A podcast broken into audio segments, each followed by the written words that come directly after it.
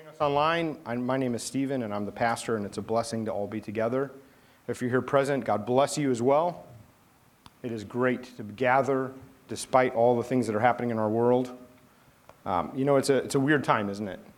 A lot of weird things happening. Today is Sanctity of Life Sunday for many churches around the world, uh, remembering and asking the Lord for relief from abortion in our nation and our world. And so we're going to pray right now, and we're going to ask the Lord, the King of Kings, that He would preserve our babies. That's, that's what it's about. So we're just going to ask the Lord to preserve our babies. Will you pray with me? Father, we need you. Lord, our nation needs you, our world needs you, and people have fallen into the lie that man is not made in the image of God, that we're just a bag and a sack of, of meat.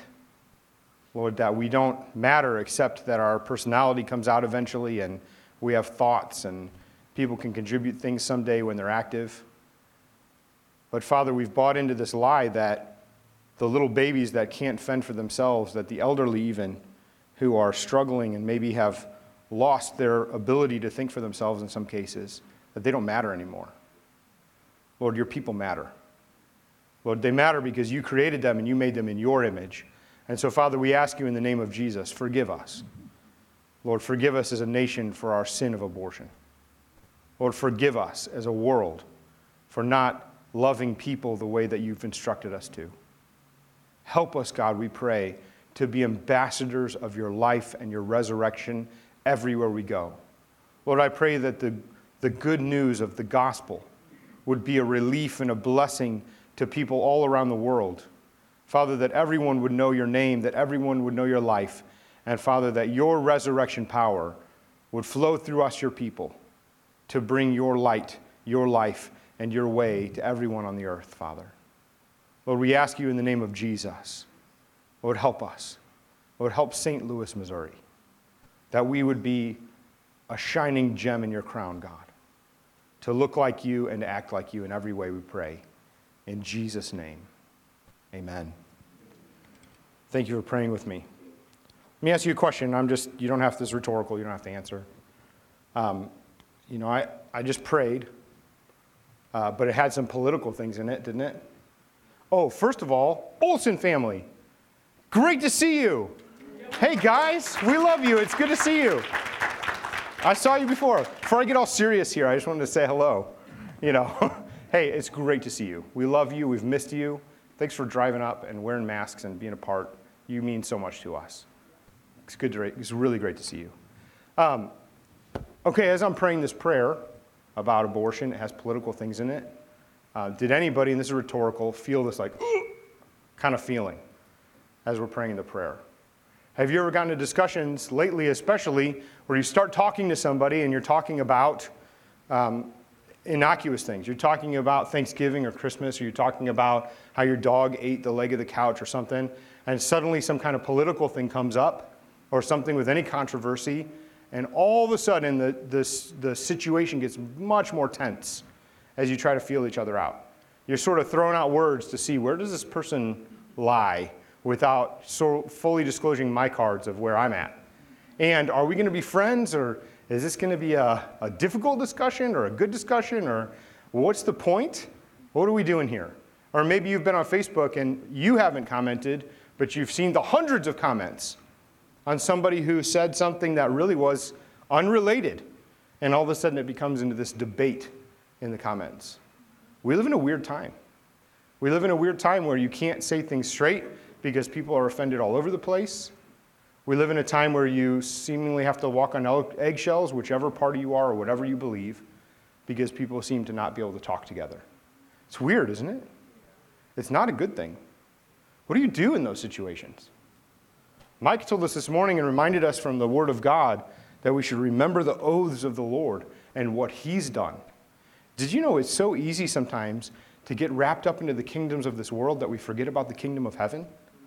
Isn't it funny how we can know the promises of political people, especially in this era and this time, especially with a new government coming and all these kind of things, and we're thinking about and analyzing and wondering, and at the same time, we're being reminded by God Himself to come back to His Word, to remember what he said, to remember his promises, to remember what he said, his oaths, remember the covenant and come back. That sounds like him, doesn't it? We're supposed to come to the kingdom first. It's weird right now, though, because as we talk, it seems like there's so many pitfalls. We're not sure exactly how to navigate that. I don't have three points that I can tell you. If you just talk about these three things, you're going to be fine. The reality is the pitfalls are real. They're going to happen whether you want them to or not. They're going to come out of left field with people you didn't expect, and people are very emotional about them. Take, for instance, a vaccine or wearing a mask or driving with a mask on.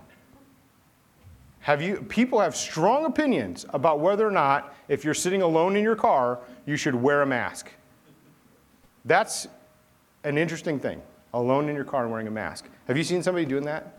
Have you seen somebody yet try to take a drink with their mask on in their car? It is drama, I will tell you. It is drama. God bless them. But these are things six months ago, maybe we were thinking about it. A year ago, not even on our radar, right? And now, people have strong opinions about all these things. Interesting time.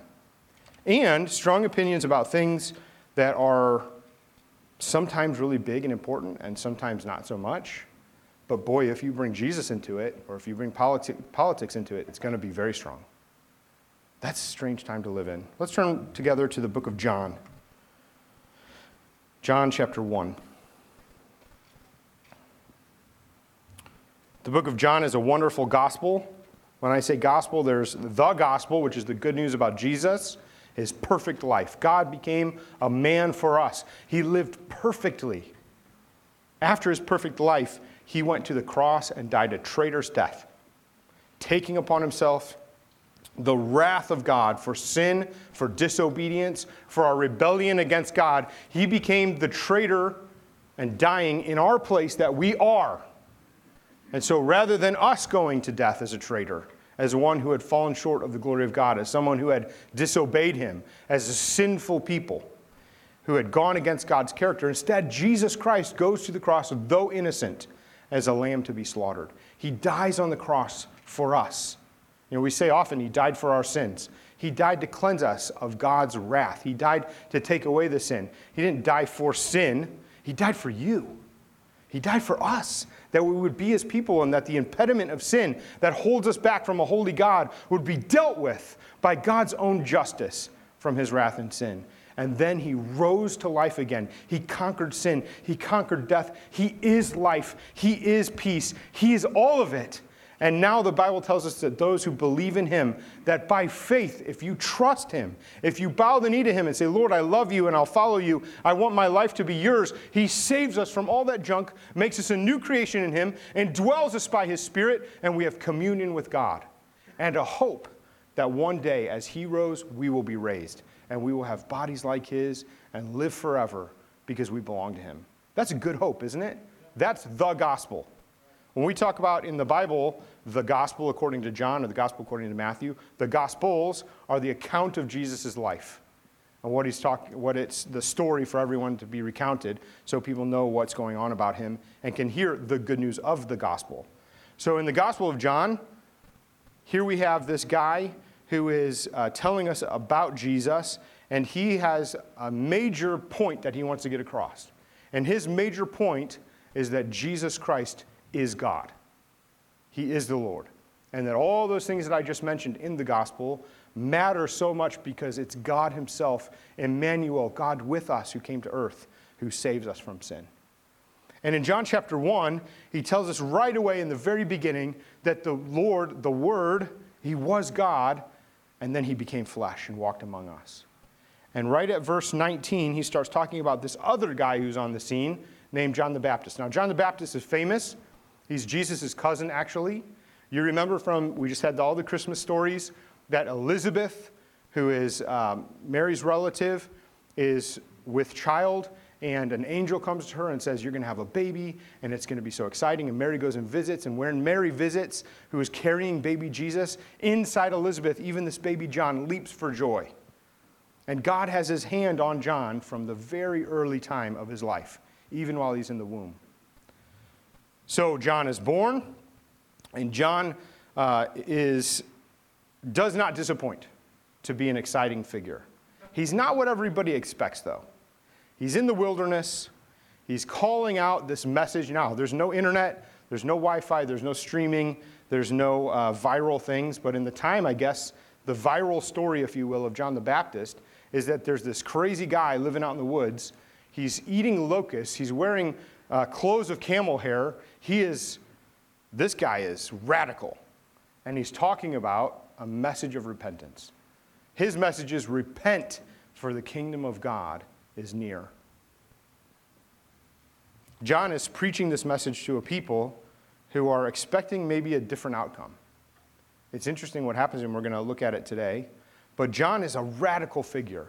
And he's somebody that everybody knows about. He's, come, he's become massively popular, and he's not one who's on a big preaching circuit. So he's not going from town to town. He is staying where he is, preaching one message, and the people are coming to him. In fact, they're coming to him to be ceremonial, ceremonially cleaned as an outward display of their repentance toward God. And so he's baptizing people, which is why he's called John the Baptist, and dunking them in the water, cleansing them, and telling them, now repent and walk forth in what God has for you. What is repentance? So, in order to get at, at repentance, first we have to understand what is obedience. So, here's something I do with my kids. You can think for yourself right now. What, how do you define obedience? Just take 10 seconds, think about it.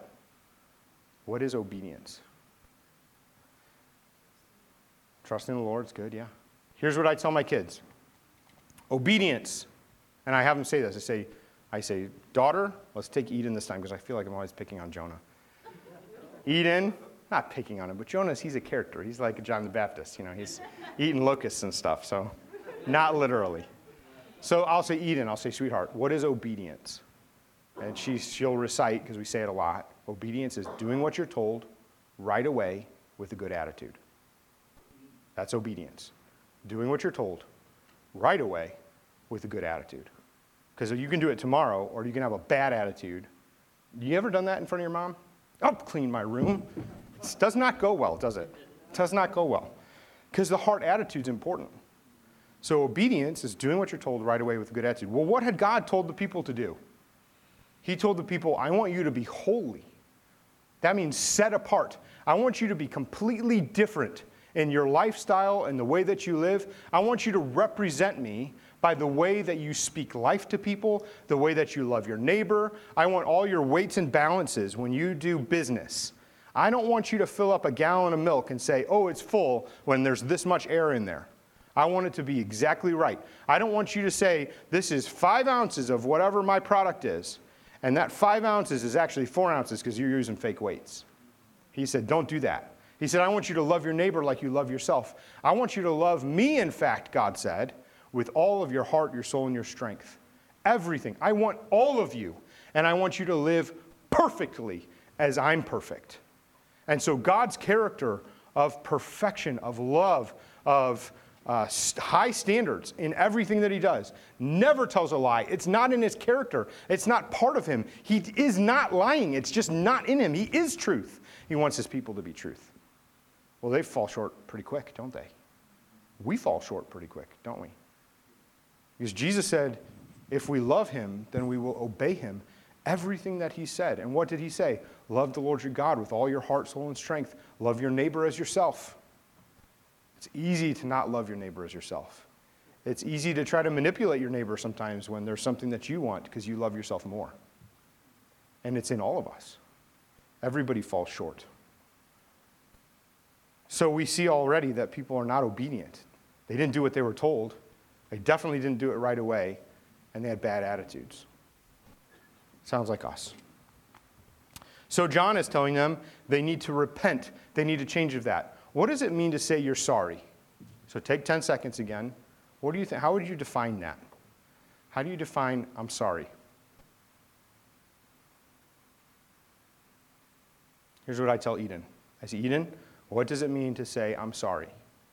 And she says, she says, I feel bad for what I did. I won't do it again. I said, That's right. You feel bad for what you did because there's a component of repentance that's contrition, right? I feel, I feel about this. I'm convicted about it. I realize that I did something wrong. Forgive me. I'm sorry. But then if you do it again right away, there's a problem, isn't there? So repentance, the, the actual you know, word, if you look at sort of the translated original languages here in Greek and Hebrew, is literally to turn away from. So if you're walking a certain direction and you're doing something, let's say um, in my house, you know, Eden is upset because her brothers won't let her play on the little tablet or the Xbox or whatever. And so she's angry. And so she threw it on the ground, the controller on the ground, she stormed off. I said, sweetheart, that's not how we do it. Come back. Don't throw the controller at your brother. We're to, what do you say to him? I'm sorry.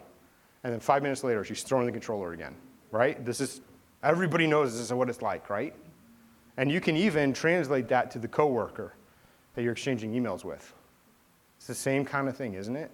It's funny how God uses children to reveal what's in our own hearts sometimes. And so I'll say, sweetheart, what does it mean to say I'm sorry? I feel bad for what I did. I'm not going to do it again. So that means instead of throwing the remote at her brother, she's going to say, you know what? I'm going to love my neighbor as myself. I'm going to love my brother. Here's the remote. You take a turn. And I'm trusting that the Lord will give me a turn too. Because I know Him, I know the Creator of all things. So you take this turn, I'm happy for you. And then it will be my turn. And when it's my turn, I know, because you love Jesus too, you're going to be excited for me that it's my turn and not begrudgingly throw the remote at me now because your five minutes are up when the timer goes off, which is usually how it goes, isn't it? Little kids. But to turn away from means that there's going to be this not just hey, I won't, I promise that I'm not going to steal your mail anymore. I'm going to, I'm going to mess with your house or I'm going to do whatever. I'm going to throw the remote. It's not just a promise that you're not going to do something bad, it's a turning away from. When you turn away from something, you turn towards something, don't you? And so it's a turning to the character of God and what He's said to do and trusting Him and saying, Lord, you have power beyond me. Everything in me wants to throw this controller at my brother's face. And so instead, I'm going to die to myself and take my selfishness away and let it drain away. And Lord, I'll walk into your character. Let me be like you. So this we don't talk about this a lot, do we? In forgiveness and repentance. This is the secret to marriage, by the way. The secret to marriage.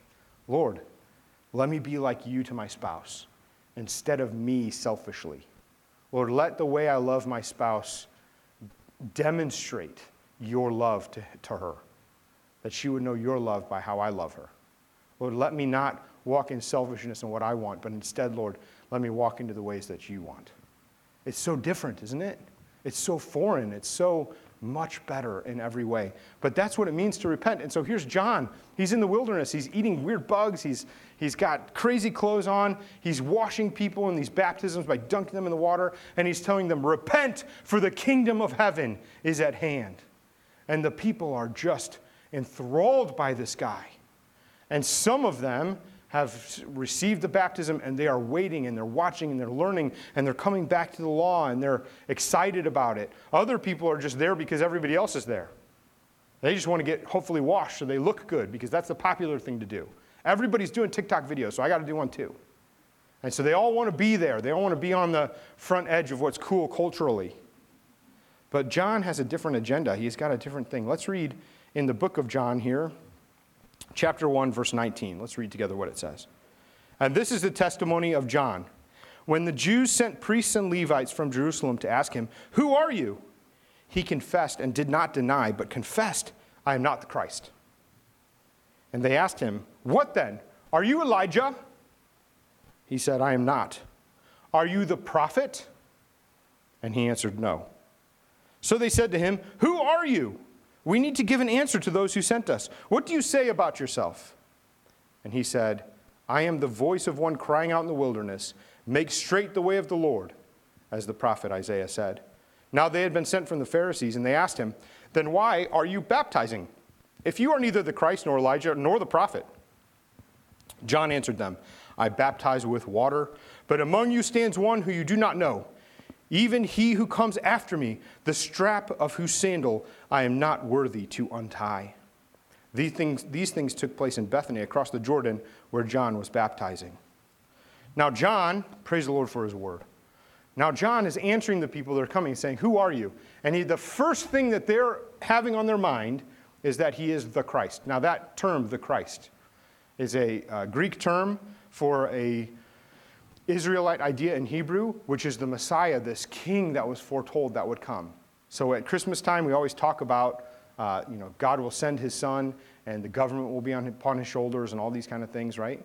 This is what they're expecting. They're expecting this Messiah, this king, this Savior who will come.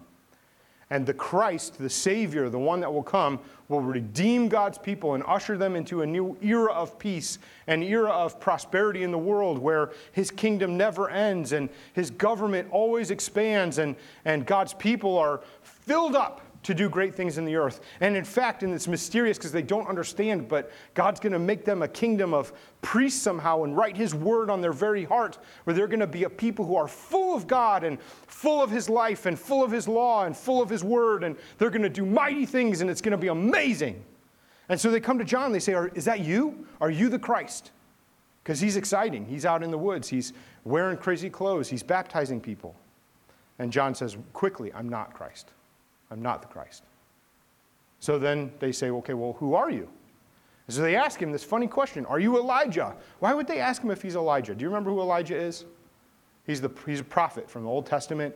He was a really important guy. He prophesied a lot of things, and God used him mightily to do uh, mighty works where he would demonstrate that the Lord was God and the false idols were not God. And he brought the people back to some righteousness and he helped establish the nation of Israel before they walked into a bunch of disobedience. And so Elijah was an important guy. And Elijah got swept up by God away, he didn't die normally. And so there's this idea of well, maybe he's Elijah come back. Maybe Elijah showed up again. And this is going to be this time. Why would that be so important to the people?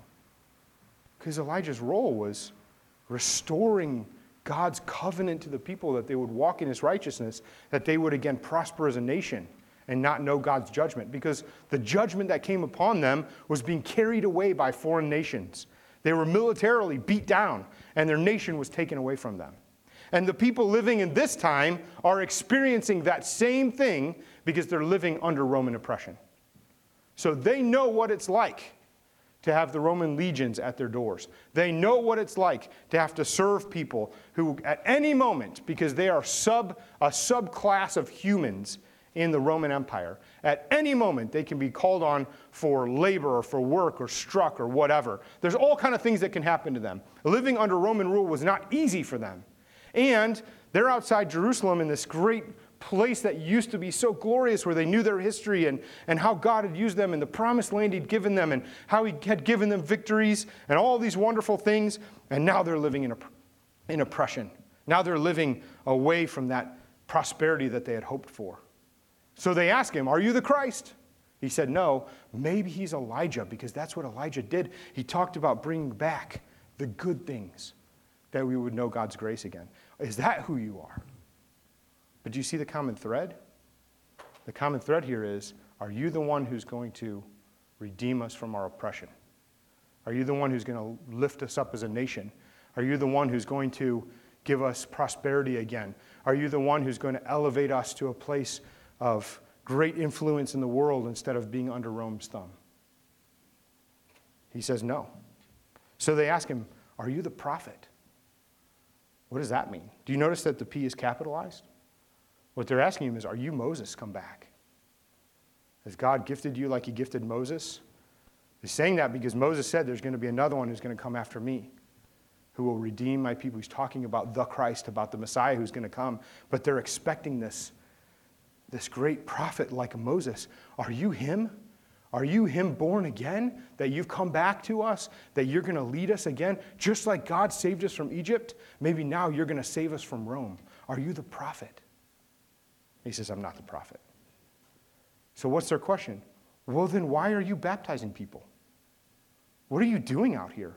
If you're not going to lead us from the oppression that we are feeling now under Rome, if you're not going to deliver us to a place of influence and prosperity and goodness, if you're not going to put us out from under the thumb of all the armies that are oppressing us, if you're not the military leader, if you can't call on God to part the Red Sea, if you can't call on God to have fire come down and burn down your enemies, if you can't do all those things, and if you're not the Christ who's coming who's going to deliver us, then why are you even baptizing? And what does he say? He says, I'm one crying in the wilderness, make straight the way of the Lord. Why is he saying this? Because God has a bigger plan, a plan that encompasses all nations, a plan that's bigger than just John, a plan that's even bigger than Israel itself. Let's read on in John 1 verse 29. John 1, verse 29. The next day, John saw Jesus coming toward him, and he said, Behold, the Lamb of God who takes away the sin of the world. This is he of whom I said, After me comes one who ranks before me, because he was before me.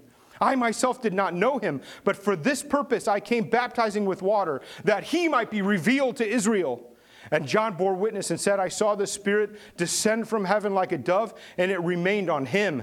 I myself did not know him, but he who sent me to baptize with water said to me, He on whom you see the Spirit descend and remain, this is he who baptizes with the Holy Spirit. And I have seen and bore witness that this is the Son of God. John's proclamation here is massive. Is massive. And the first thing he says to the people is, Behold, the military leader that's going to deliver us. Behold, the beautiful man. He's so perfect in all his ways. He'll be so popular that he's going to give us favor with the Romans. Behold, the one who's so charismatic in all he does that he's going to be our leader and he's going to deliver us through politics and it's going to be amazing. Behold, the one who will solve all of our problems. He doesn't say any of that. He says, Behold, the Lamb of God who takes away the sin of the world. Because John has one message, and his one message is turn away from your disobedience. Come back to God. Remember his oaths. Remember his covenant. Remember what he said. Remember his character. Remember who he is. And stop hoping for just deliverance from all these things, from oppression and from feeling like you're under somebody's thumb. And instead, come back to God, the source of all life, and say, Lord, I belong to you. Forgive me. I turn away from all my sin. I'm sorry for what I did. I won't do it again. I want to walk your way. I want my heart to bleed with your grace. And I want my heart in all things to respond to you quickly. That, Lord, I will do whatever you say. Whatever you say, I will do it right away and with a good attitude because you've called me and because I belong to you. That's what it means, repent. And why should we repent? Because the kingdom of heaven is coming. And then he sees Jesus. You know, Jesus is his cousin, he's seen him before. He says it twice, though. I saw him, but I did not know him. Because all of a sudden, he realizes in this moment, as God speaks to him as a prophet, he sees the Spirit descend on Jesus and remain on him. And all of a sudden, he sees him not just as his cousin who he grew up with, but this man is God. The very Son of God. It's Him become flesh. He is the Lamb of God, and He's going to take away that sin because we cannot do it. We have fallen short, and even with washings, and even with baptism, and even with all the things that we try to do and say, Lord, forgive me, I turn. Lord, I, I feel bad for what I did, I won't do it again. And two days later, we'll do it again. And we say, Lord, I can't. I can't do it. Help me. How do I walk this out? And so God sent his own son, Jesus, who would be the perfect lamb, the sacrifice who would die because his blood would be enough because his life would be our substitute, because he whose sandal we are unworthy to untie would live a perfect life for us and would die, though innocent, as the traitor that we are. The gospel shines so bright. But here's the beautiful thing we live in a time where everybody wants to know who are you? What do you represent? Do you represent Biden? Do you represent Trump? Do you represent independent? Do you represent abortion? Do you represent pro life? Do you represent? What do you represent? Who are you? Tell me what your message is. Why are you telling people to repent? Why are you telling them the kingdom of heaven is at hand? Why are you saying these things? Everybody wants to know. And John, he doesn't waver in his message because God has commissioned him to make straight the path of the Lord because Jesus is coming. And so that the people there would recognize Jesus the same way that he recognizes Jesus, and they would see him and know this is the Son of God. Who do you represent? Are you willing to take your life, to take your obedience, your attitude, your action, and your work and put it in the hands of a politician? Are you willing to do that? Are you willing to take your life and put it in the hands of a party? You already belong to a party. You belong to Him. And I don't care what your politics are because we can discuss those. There's a place for debate and discussion and, and being respectful and helping each other. There's a place for big emotions, all those things. But in a time where everything is so divisive, what is our message? Is our message Trump will save us?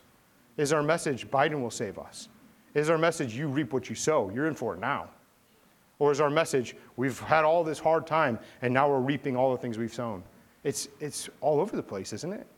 How do you navigate that? I'm encouraging you, people of God, don't fall on the same lies that were in the people of Israel.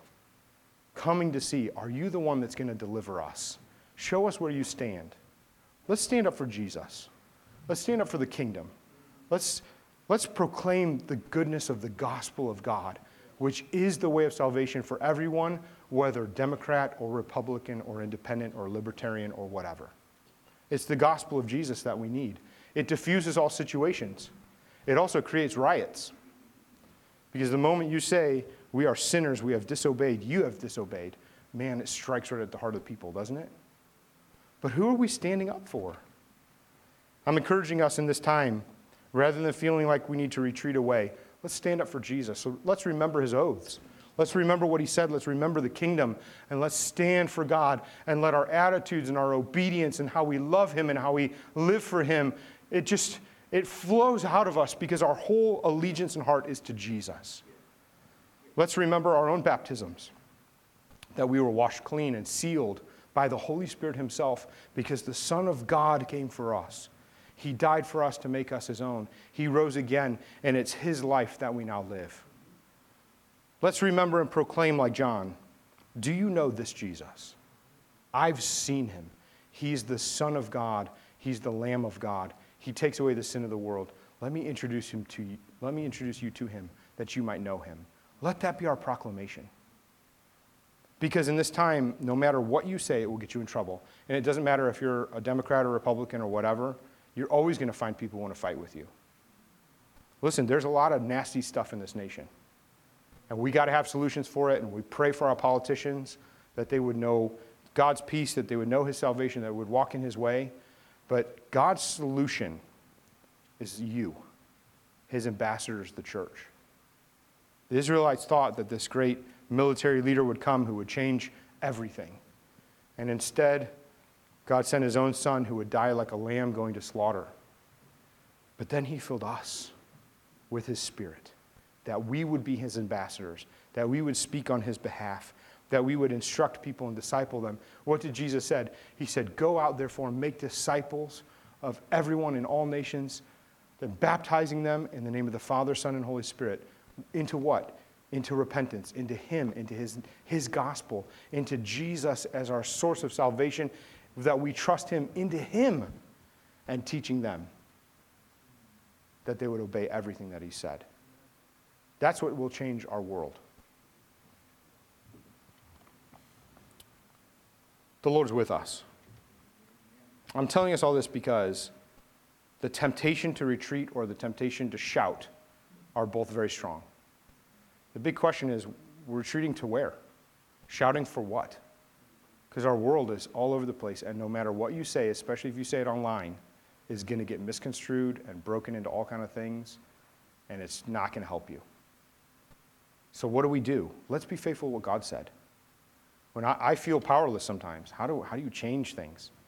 Well, let's change our neighbors. Let's change our world. Let's change everyone we meet, because everywhere we go, we exude the life of God. And everywhere we go, we remind people of the gospel that He is the way, the truth, and the life. He's our only salvation, and He's the Lamb of God. Amen? I'm going to pray for you now that God will fill you with wisdom in this time, that you would see His kingdom clearly. Maybe your heart has been so full of the news lately that it's just weighing you down.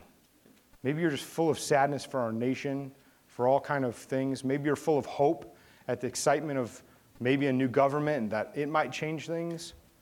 Maybe you're skeptical. Maybe you're uh, who knows? Wherever you're at, doesn't really matter. Whether you're elated, whether you're disappointed, let's come to Jesus. And let's find our hope and our rock in Him who is the King. Let's pray. Worship team, if you can come up. Father, thank you. Thank you for Jesus. Lord, thank you for your peace that only comes through the gospel. Thank you that you didn't send a military leader to free Israel from the Romans. But Lord, you sent your champion. You sent your king. You sent your son. You sent the Lamb of God to take away the sin of the world. That we all might know you, we all might be, might be brought into your kingdom, we all might be called your sons, we all might be filled with your spirit. Lord, we are so in love with you. Lord, fill us with wisdom in what to say to our neighbors. Lord, fill us with wisdom that the first thing that comes out of our mouth isn't critical or isn't, isn't uh, political, but Lord, the first thing that comes out of our mouth is the kingdom of God. Lord, then help us to be wise in every debate that we have and everything we talk about, whether it's politics or life or whatever, that we would represent you. Father, help us to be wise in all the things we do. And Lord, we pray for our leaders, God, that every one of them would bow the knee to you. And Lord, that our government, every person, would follow your way and that they would know in the depths of their heart, in their mind, in their very being, Lord, that you are speaking to them and holding them to your standard, Father. Lord, we ask you that your word would go forth, God, to bring righteousness and peace and joy, Lord, amongst all of our people in the United States. Father, we need you. And Lord, for us here, Lord, make us faithful to be ambassadors for you, for your gospel, to everyone we meet, in the mighty name of Jesus. Lord, thank you for your blessing and your peace. We look to you and we know that you are with us. Amen.